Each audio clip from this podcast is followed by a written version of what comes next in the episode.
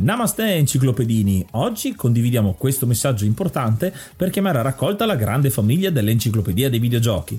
È passato ormai qualche anno dalla nascita del progetto e per continuare a creare contenuto abbiamo tanto bisogno di voi. Il computer con il quale realizziamo tutto il materiale dell'enciclopedia dei videogiochi, dal podcast alle grafiche, ai video, alle dirette, eccetera, dopo 12 anni di onorato e fedele servizio ci sta abbandonando con una rapidità preoccupante che ha reso quasi impossibile continuare a creare contenuti. Quindi, se volete, potete contribuire dandoci una mano andando su enciclopediadeivideogiochi.it e cliccando supporta il progetto. Ogni donazione ci permetterà di sostituire l'attrezzatura fondamentale e necessaria a tenere viva l'enciclopedia. Crediamo che l'unione faccia la forza ed in questo momento ne abbiamo proprio bisogno. Da 5 anni cerchiamo di regalare emozioni, condivisione, informazione su un tema a tutti noi tanto caro, i videogiochi. Grazie a voi potremo continuare a farlo senza il rischio di dover fermare tutto il nostro malgrado.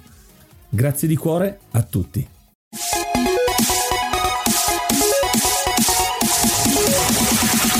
Namaste, benvenuti ad un nuovo episodio dell'Enciclopedia dei Videogiochi. Io sono Ace. E io sono Yuga e nel podcast di oggi parleremo di Into the Breach. Ma prima di cominciare parliamo di qualche news. Più che una news è una richiesta che facciamo veramente raramente, ma ci tengo a fare questo esperimento. L'esperimento che vi vogliamo chiedere è che se state ascoltando questa puntata e avete sicuramente degli amici, consigliatela ad un amico, non a 50 500 miliardi di persone. Mandate in privato da una persona che conoscete, un amico, un vostro collega di lavoro, un vostro compagno di scuola, una persona insomma a cui siete affezionati e gli consigliate questo podcast. Può essere una maniera per condividere la vostra passione, così come noi stiamo facendo facendo questo podcast. Questo esperimento vuole sdoganare l'essere videogiocatore, cosa che ancora oggi, nonostante siamo nel 2021, viene spesso vista ancora come un ambiente di nicchia e quindi ampliare consigliando un altro amico, quindi quindi dichiarandosi, facendo coming out di essere un videogiocatore, speriamo di condividere e di allargare sempre di più la nostra indole da videogiocatori. E il tutto nasce da quella che è l'esperienza che stiamo facendo con eh, lo special che uscirà più avanti, non vi diciamo ancora quando, perché dentro ci sarà tantissima gente, tutti di caratura diversa, molti ospiti, tutte persone che sono state toccate dal mondo dei videogiochi in qualche maniera. Vedendo come sono diverse potrebbe essere veramente una cosa che abbiamo tutti in in comune. E ora un po' di musica.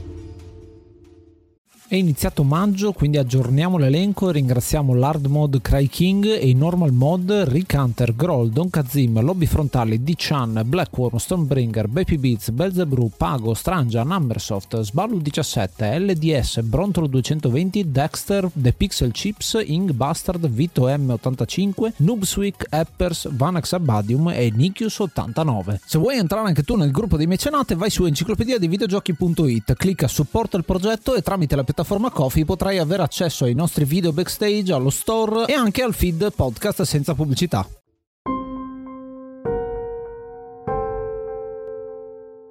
Il gioco di oggi è Into the Breach, è un gioco uscito nel 2018, sviluppato e pubblicato da Subset Games, famosi per FTL. È uscito per PC, macOS, Linux e anche per eh, Nintendo Switch ed è un roguelike turn-based strategy, uno strategico a turni. Interessante già da subito perché Subset Games è formato da due persone, Justin Ma e Matthew Davis, quindi è quasi un team da una persona o comunque si parla spesso spesso nell'enciclopedia dei videogiochi vi abbiamo fatto ascoltare tantissime persone che sviluppano da soli. Qua abbiamo una bella coppia che funziona molto bene ed è anche molto affiatata con quello che è stato Faster Than Light, il gioco di partenza, con questo che è solo il loro secondo gioco. Faccio notare già una cosa da subito: Faster Than Light ci ha messo 18 mesi per uscire, quindi un tempo abbastanza piccolo. Into the Breach ci ha messo 4 anni prima di uscire nel 2018. Quindi uno sviluppo complesso che speriamo un po' di raccontarvi in questo episodio. C'è da dire che 4 anni di sviluppo, oltre alla ricerca certosina delle meccaniche che compongono questo gioco, penso sia anche dovuta al fatto del successo quasi inaspettato perché FTL è nato come campagna Kickstarter che ha fatto il botto, è diventata famosissima e quindi anche il peso di sfornare un altro gioco, sebbene solo il secondo della loro carriera, all'altezza del grande successo ottenuto con il primo. Già loro dicono da subito non faremo mai niente grande come FTL perché è stato un successo, ma ha ricevuto grosse critiche FTL per eh, alcune cose che riguardavano soprattutto la probabilità. È un gioco roguelike, ma ne parleremo in una puntata dedicata. Anche questo Into the Breach lo è, ma uno dei motori scatenanti di questo gioco è proprio il togliere la probabilità. Quello che in uno strategico a turni che stanno tornando di moda da quando nel 2012 è uscito XCOM Enemy Unknown che ha ridato vita a questo genere che ancora oggi continua ad avere successo, c'è questo discorso delle probabilità e quindi anche la frustrazione nei giocatori. Into the Breach cerca di togliere via tutto quanto quello che è probabilistico e cerca di dare un gameplay molto molto deterministico. È un po' come i giochi da tavolo che si suddividono nelle categorie con dadi e senza dadi, ovvero gli americani con i dadi e i tedeschi senza dadi. E in questo caso qui ricorda molto uno di questi giochi che più appunto dalla probabilità è determinato dalla strategia e dal pensiero del giocatore. Quindi i risultati che si ottengono sono molto legati alle scelte che si fanno. E i quattro anni di sviluppo sono anche in un certo senso legati alla tematica di Into the Breach stesso, perché una tematica fondamentale di questo gioco è quella del sacrificio, del ricominciare, perché c'è una tematica legata ai viaggi nel tempo. La nostra campagna ad un certo punto può essere abortita improvvisamente da noi stessi per poter ricominciare da capo e ha a che fare con i viaggi nel tempo e comunque un sistema abbastanza futuristico. C'è molto di sacrificio e questo è legato, dicevo, a quello che può essere lo sviluppo perché durante questi quattro anni di sviluppo i ragazzi si sono trovati molto spesso a dover buttare via tutto quanto e essere anche contenti di buttare via tutto quanto per ricominciare da zero o quasi con nuove meccaniche fino a trovare una chiave di lettura per un gameplay che diventa molto molto ben bilanciato. Interessante perché dopo che è stato fatto il gioco, fondamentalmente dopo tre anni e mezzo dallo sviluppo, quando finalmente hanno deciso sulle meccaniche di gioco, hanno chiamato dei contractor, quindi delle persone esterne per scrivere la storia che è di Chris Avellone e anche per quanto riguarda il comparto sonoro che è molto bello, però si vede come sia secondario rispetto a quello che è il fondamento del gioco, il gameplay. Molto spesso nelle interviste diranno come il resto debba seguire quello che è la meccanica fondamentale e quasi venga su come se fosse un frutto. Quindi loro hanno messo i semi di queste meccaniche, è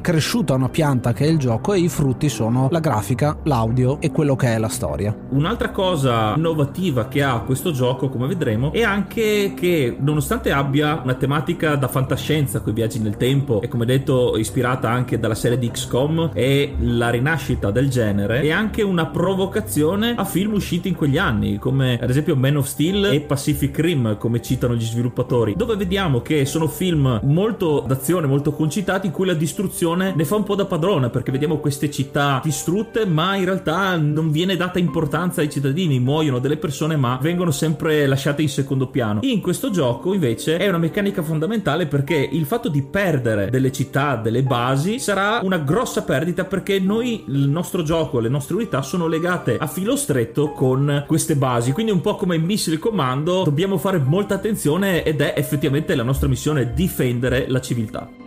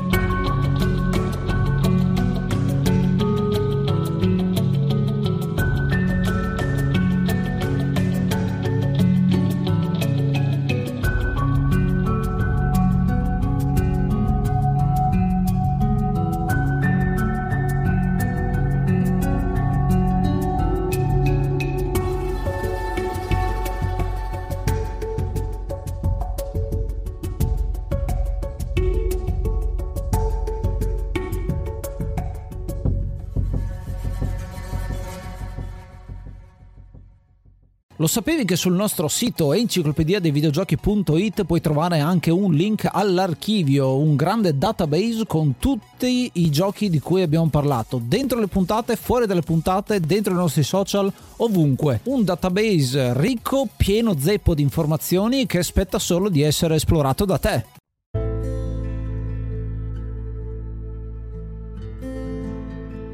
Il setting di Into the Breach è il futuro, un lontano futuro dove c'è un'invasione aliena da parte dei Vec, che sono questi mostri insettoidi che attaccano la Terra, e sarà nostro compito e dei nostri mech andare a sconfiggerli, o meglio, a frenarli. Inizieremo la nostra run come un roguelike qualsiasi, scegliendo la nostra squadra tra le 8 disponibili, poi vi diremo alcune delle caratteristiche di ciascuna, e faremo una run, cioè andremo in una linea linea temporale per cercare di sconfiggere i nemici. Se le cose dovessero andare male e quindi i Vec assaltare tutto quanto il mondo perché sono troppi e sono troppo forti, vengono dalle viscere della Terra tra l'altro, perderemo la run ma avremo la possibilità di tornare indietro nel tempo con uno dei nostri piloti, uno dei tre piloti che abbiamo a disposizione e quindi ricominciare da capo e qua viene giustificato il fatto che ci sono più run nel gioco. Fatto molto difficile da giustificare ma che in questo caso caso prende quella che è la meccanica di Edge of Tomorrow come film di ispirazione e la mette all'interno di un gioco. L'ho trovata già una cosa molto divertente e soprattutto molto ben legata e ben uh, costruita proprio perché dà questo senso di sacrificio, quindi io rinuncio al fatto di vivere la mia vita per poter tornare indietro nel tempo a salvare tutti quanti gli altri. Questo viene anche visto poi in quello che è lo score finale, c'è un punteggio finale che sono il numero di persone che abbiamo salvato. Meglio facciamo, più persone salviamo. E questa meccanica di mandare un solo pilota indietro nel tempo è anche l'aiuto che ci dà il gioco, perché il pilota che manderemo indietro nel tempo manterrà comunque tutte le caratteristiche e le abilità che avrà acquisito facendo i livelli e quindi ci permetterà comunque di iniziare o continuare una run successiva con più forza, più vantaggi rispetto alle missioni precedenti. E anche qui è stata resa molto bene come meccanica. Il setting di ogni timeline è lo stesso, ci saranno quattro isole rimaste a combattere i mostri nel mondo mondo, ne sceglieremo una, è indifferente quale per cominciare, e ogni isola sarà suddivisa in regioni. Non tutte sono inizialmente disponibili e quelle poche che potremo scegliere avranno obiettivi diversi e varie ricompense che una volta finite le missioni ci potranno dare migliorie per i piloti e per i mech oppure energie per svolgere meglio le missioni successive. E man mano che supereremo queste missioni in queste regioni sbloccheremo il resto dell'isola e man mano la riconquisteremo tutta. Questo aspetto nel gioco è dagli stessi autori definito il più difficile da disegnare, da progettare, perché il gioco parte dallo sviluppo di quello che è la fase di combattimento, quindi quella che ha appena descritto Yuga è la fase strategica del gioco in cui vediamo le isole che sono state scelte tra le due e le quattro, possiamo scegliere anche se non farle tutte quante e andare direttamente alla missione finale ad un certo punto, ma la cosa fondamentale su cui si basa questo gioco è il livello tattico, quindi la singola missione. Come funziona la singola missione? Veniamo catapultati all'interno di una griglia 8x8, quindi esattamente come una scacchiera di cui questo gioco veramente ci assomiglia tantissimo sotto tanti aspetti e facciamo un combattimento, un combattimento che inizialmente doveva essere in tempo reale, poi si è pensato anche a un sistema a timeline tipo Banner Saga o tipo il più recente Chimera Squad, sempre parlando di XCOM, mentre poi si è arrivati alla conclusione di dover fare uno strategico a turni in tutto e per tutto, quindi prima tutto il turno nostro e poi tutto quello dei VEC, dei, degli alieni cattivi. In ogni mappa ci saranno le fonti delle nostre risorse, ovvero le città, i grattacieli, i laboratori che man mano troveremo. E questi sono da difendere. L'obiettivo principale è appunto difenderle per avere abbastanza energia da poter mettere in atto in funzione i nostri mezzi e fermare l'avanzata dei VEC. Una cosa che mi è molto piaciuta è che non c'è mai il distruggi tutti i mostri, ma è più un fattore di resistenza e portare a termine degli obiettivi, conquistare delle parti di mappa e difendere gli abitanti, i nostri alleati. L'ho trovato molto interessante interessante perché dà importanza agli obiettivi più che alla violenza senza senso, che spesso trova molto più spazio rispetto a queste tematiche. Dal punto di vista del design è quasi semplice, quasi banale come è stato creata questa cosa, perché la cosa principale è il fatto che gli attacchi dei nemici sono prevedibili. Quindi il turno del giocatore è completamente deterministico, non ci sono probabilità in questo gioco. Nei giochi spesso si parla di zone d'attacco, ad esempio, tipo Advance Wars o anche i Fire Emblem bisogna bisogna semplicemente stare lontani dalle aree d'attacco dei nemici e fare in modo che i nemici caschino nelle nostre aree d'attacco. Ma se è tutto già previsto e quindi sappiamo dove attaccano i nemici e noi siamo gli obiettivi, è tutto troppo facile, basta evitare gli attacchi, no? E quindi hanno pensato di ragionare qual è un altro obiettivo che i nemici vogliono attaccare. Gli edifici, gli edifici non possono fuggire, sono loro appunto il fulcro del gioco. Quindi vedete come A ha portato a B e questo B, gli edifici sono il fulcro, è stato collegato con quello che è il sistema di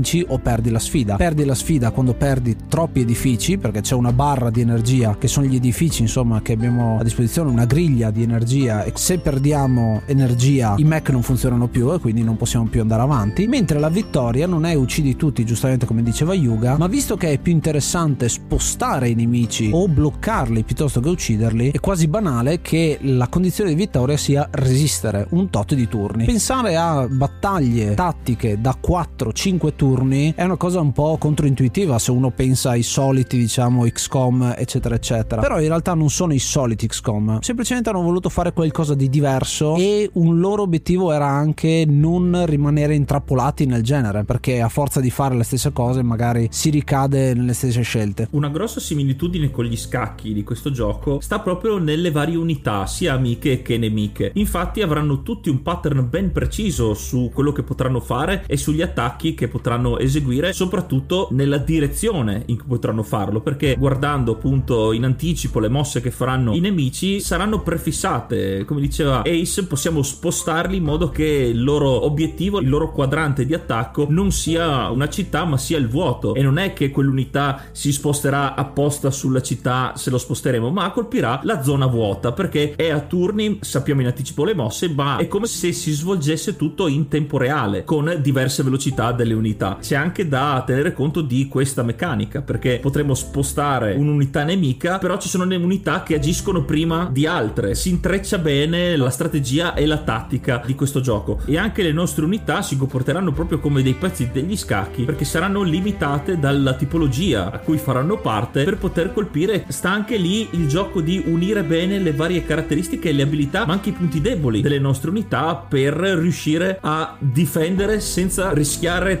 troppo le nostre città, le nostre basi. Sì, queste unità sono abbastanza in realtà perché sono 8 squadre per 3 tipologie di unità ciascuno, quindi sono 8, 16, 24 in totale e si dividono per categorie, come giustamente ha detto Yuga. Ad esempio c'è la categoria scienza, che sono tutti quei mech che sono non dedicati all'attacco ma al supporto delle altre unità. Ci sono unità a distanza, appunto chiamate ranged. Ci sono i prime, che sono i veri e propri mech che colpiscono solitamente in corpo a corpo, e poi le unità brute, che sono più o meno dei carri armati, dei cingolati, che solitamente colpiscono con un proiettile. Ma ciascuno di queste 24 unità ha delle piccole caratteristiche che la legano alla squadra. Quindi 8 squadre. La prima, la principale, che sono i Rift Walkers, i Nomadi della Faglia, è una squadra introduttiva ed è anche una sfida da parte dei creatori del gioco per veicolare quelle che sono le meccaniche non facili da spiegare. Infatti stiamo facendo un po' fatica a dire tutti questi livelli in realtà di complessità, ma in realtà il gioco cerca di dare tutte le informazioni in pochissime schermate. Una caratteristica proprio di Subset Games è quella di fare interfacce grafiche che stanno in un'unica schermata e poi quella di andare a spiegare facilmente le cose, quindi senza tooltip o comunque troppi fronzoli, ma tutto graficamente in un attimo riesci a vedere quello che succede. La prima squadra, dicevo, i nomadi della faglia sono un mech da combattimento, semplicissimo che può tirare pugni, quindi molto semplice anche come meccanica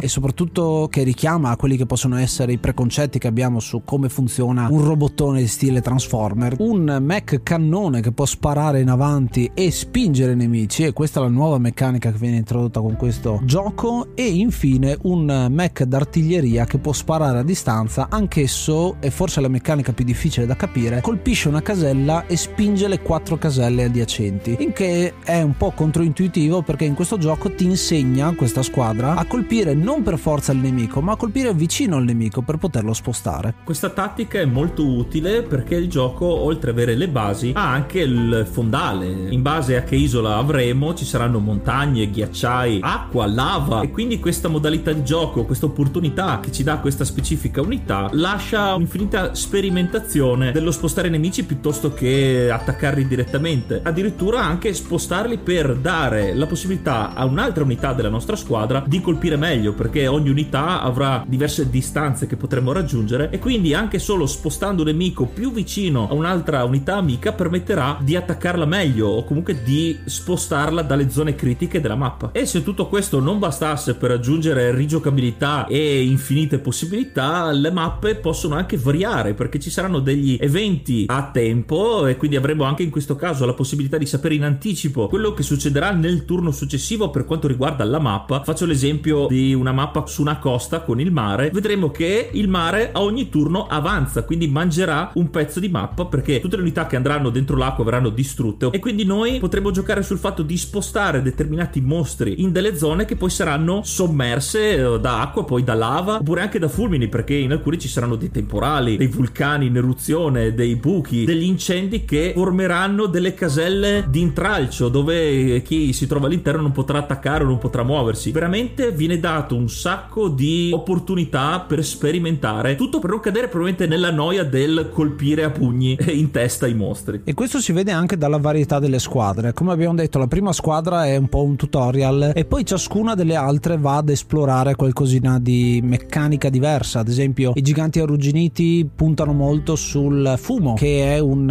eh, fumo che viene generato dai deserti che fa danno, o meglio, fa danno ma danno agli avversari in questo caso. Oppure la guardia Zenith che ha il laser che può sparare a più unità contemporaneamente tutte quante in fila. I Blitzkrieg che hanno il fatto che possono lanciare le rocce e quindi mettere un ostacolo fisico in battaglia. I Judoka d'acciaio che sono una delle squadre preferite ai più perché hanno questi scudi e il Judoka che è un mech può lanciare letteralmente gli avversari alle spalle quindi magari farli cadere in acqua dove i Vec muoiono per forza a meno che non siano la versione boss. Poi abbiamo i colossi di fiamma e i titani ghiacciati ognuno con caratteristiche appunto verso il fuoco e verso il ghiaccio. Ghiacciare i nemici vuol dire bloccarli. E infine i mech minacciosi con il discorso dell'acido. Avere un'unità con il debuff acido permette di raddoppiare il danno a quell'unità, sia alleata che nemica. Molto interessante queste otto squadre. C'è una nona squadra, o meglio, ci sono altre tre squadre in gioco. Una è quella casuale, puoi giocare anche con una squadra composta da tre mech casuali prese dalle altre. Una personalizzata in cui possiamo scegliere quella che vogliamo. E poi una squadra segreta finale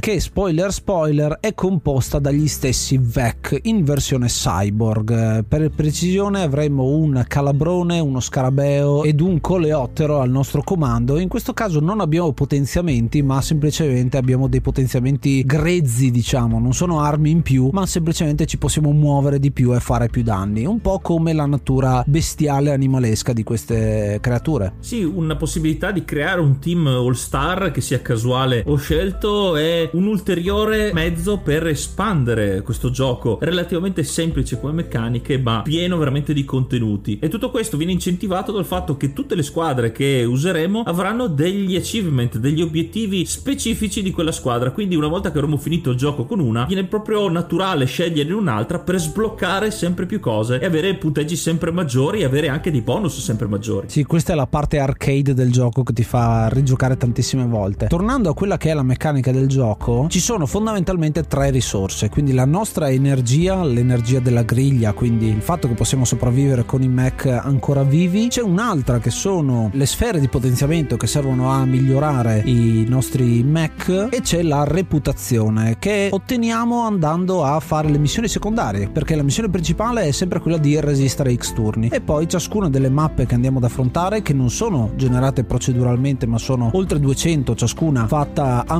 manina proprio perché si possa evitare zone morte o comunque zone in cui il gioco per posizionamento diventa troppo difficile fondamentalmente. I creatori del gioco ci tengono a sottolineare questa cosa. Dicevo questi obiettivi secondari che possono essere difendere un treno terraformare il terreno oppure andare a bloccare la generazione dei VEC perché anche quella andiamo a vedere ci darà della reputazione che possiamo spendere a fine isola una delle quattro isole a disposizione per potenziare i nostri mech. I potenziamenti non sono tantissimi non c'è un tech tree enorme però devo dire che sono ben bilanciati e non semplici da fare. Inoltre il ranking che avremo dalle missioni che supereremo ci permetterà anche di sbloccare dei piloti nuovi perché non abbiamo infiniti piloti a disposizione ma saranno appunto dei premi in base alle stelle allo score che avremo oppure a delle capsule temporali che potranno cadere casualmente all'interno delle missioni. Perché come diciamo all'inizio questo gioco valorizza il sacrificio. Infatti se perderemo un pilota non ne avremo già uno di ricambio a meno che non l'avremmo sbloccato, ma avremo un pilota robotico che sì farà funzionare il Mac, ma non avrà le abilità e non avrà un processo di esperienza. Sono a scatola chiusa. Quindi molto interessante anche questa importanza che viene data ai piloti stessi. I piloti sono anche un modo per descrivere la lore del gioco, c'è un bel po' di lore dietro i piloti che sono anche quasi una ventina tra una cosa e l'altra, ciascuno con delle abilità speciali, particolari, quindi c'è chi è più adatto a guidare un tipo di Mac piuttosto che un altro, ci sono delle combinazioni quasi che possono rompere il gioco anche ad un certo punto, però devo dire che è interessante perché sono questi piloti speciali perché vengono fuori da una timeline tutta loro e molti di questi sono dei veterani, quindi hanno fatto centinaia di viaggi nel tempo e si sono fatti le ossa proprio come nel film Edge of Tomorrow che ho citato prima, in cui vedi questo super soldato che in realtà inizia che è una mezza cartuccia, ma sapendo che cosa sta per accadere diventa più forte. L'ho trovato molto interessante perché dà un livello in più di lettura al gioco. Ogni isola che potremmo scegliere avrà un tema diverso, infatti ci sarà quella più simile alla Terra, dove ci sono gli archivisti, questi abitanti che cercano appunto di preservare la Terra come era un tempo, oppure l'isola più desertica, dove viene sfruttato il terreno e viene tolta addirittura la natura perché è quello di cui si cibano i Vec, è un distruggere la Terra però per un bene superiore. Poi abbiamo l'isola a tema ghiaccio, dove la vita viene rallentata da tutto questo ghiaccio, e il classico schema delle fogne, in questo caso qui, dove è un'isola piena di acido, piena di discariche, piena di industrie che rendono quasi impossibile la vita su quest'isola. Tutto questo per poi sbloccare l'isola vulcanica che potrà essere affrontata o dopo aver finito tutte e quattro le isole, ma anche solo dopo averne superate due, in un certo senso aumentando la difficoltà del gioco perché saremo sotto equipaggiati e sotto esperienza, quindi con meno esperienza a disposizione. L'isola vulcanica che si divide in due missioni consecutive dove cadremo dalla prima mappa nella seconda e quindi dovremmo resistere il più possibile prima che si risvegli questo mostro e far esplodere tutto quanto. Se non mi ricordo male in Final Fantasy Tactics eh, Advance c'è una missione del genere in cui cadi da una mappa all'altra e l'ho trovata un bello spunto, ma fare anche solo due missioni una di seguito all'altra non è facile. Qua ti correggo un attimo perché sei caduto nel tranello di questo gioco, nel senso che anche dopo aver finito solo due isole non è più difficile la missione finale perché scala in base a quante isole abbiamo concluso. Questo l'ho scoperto anch'io dopo, è una cosa che non viene descritta bene nel gioco, ma uno può decidere veramente di farle solo due e poi si è stufato perché le missioni e le isole durano mezz'ora ciascuna. Quindi immaginate dopo un'ora di gioco hai la possibilità di finire il gioco, se hai il tempo lo fai subito, se no rimani per un bel po' a potenziare la tua squadra fino alla fine, ma sai che affronterai un boss ancora più potente, quindi scala il contrario. L'ultima parte della missione è quello di proteggere, ancora una volta il tema di difendere qualcosa, la bomba che farà esplodere il nido di questi Vec. Quindi andiamo proprio al centro della Terra o comunque nelle profondità, nelle viscere della Terra e dovremo cercare di fare questa missione molto claustrofobica, c'è pochissimo spazio per errori e soprattutto gli errori si pagano caro in questo gioco veramente, ma alla fine se ce la faremo questa bomba esploderà, ma noi non potremo vederne il risultato perché per sopravvivere noi dovremo fare il salto temporale, entrare nella breccia, come il nome del gioco, e sapere di aver salvato questa timeline, questa linea temporale, mentre noi ritorniamo sulla nostra stazione spaziale per affrontare un'altra missione.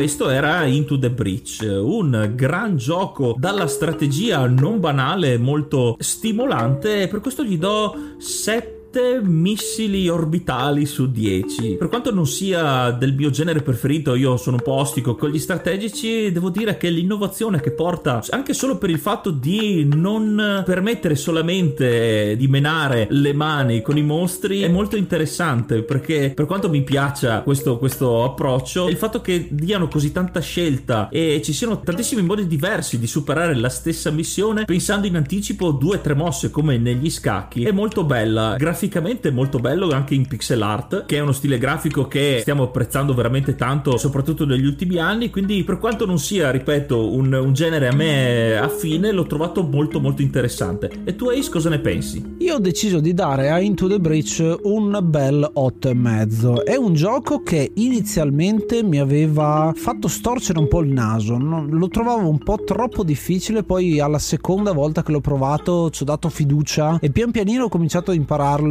e a scoprire le squadre una dopo l'altra e sono molto contento della cosa. Uno, sicuramente la colonna sonora di Ben Prunti è fatta veramente veramente bene, ti cala nell'ambientazione e poi due, il fatto che è molto simile agli scacchi. Io sono un giocatore di scacchi, sono uno stratega, un tattico, quindi sicuramente questo genere doveva piacermi in qualche maniera e l'ho trovato molto molto interessante il fatto che un po' tutto sia collegato, sia dallo sviluppo sia dalla lore del gioco che poi dal gameplay, la ciccia che vai a toccare con mano con le scelte che fai turno dopo turno. Quindi sicuramente è un gioco da apprezzare, provare e a vivere e rivivere. Ho anche visto qualcosina per quanto riguarda la speedrun, perché c'è una bellissima situazione per quanto riguarda la speedrun con le persone che cercano di finire più velocemente possibile e qui si vede la parte di RNG di uh, randomico che c'è in questo gioco. Sì, il nostro turno è completamente deterministico,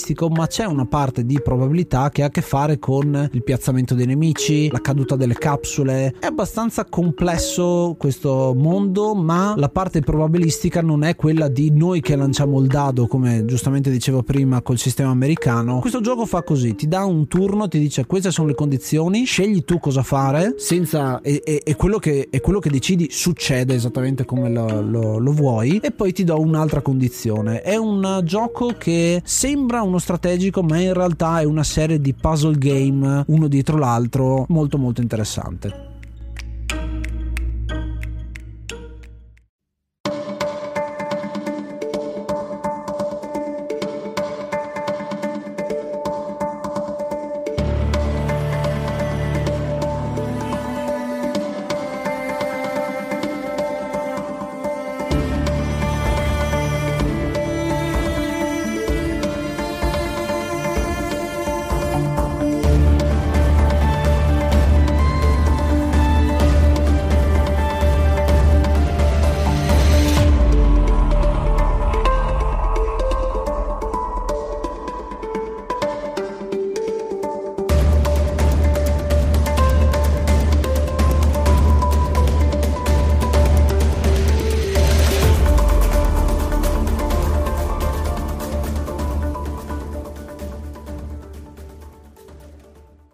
Anche per questo episodio è tutto. Noi come al solito vi ringraziamo per l'ascolto e vi ricordiamo che potete seguirci su Instagram dove pubblichiamo sempre qualche chicca, qualche estratto degli episodi e dove condividiamo anche le vostre storie quando ci citate in modo che ampliamo sempre di più la nostra community. Se volete anche darci qualche feedback vi ricordiamo che siamo anche su Spreaker dove potete lasciare dei commenti direttamente alla singola puntata, cosa che apprezziamo molto. Se avete avete anche modo di farci un salto e seguirci lì. A noi ci fa solo che bene. Noi ci risentiamo la prossima settimana, sempre alla stessa ora, e ascoltate l'enciclopedia dei videogiochi. Io sono Ace. Io sono Yuga. Namaste and be brave.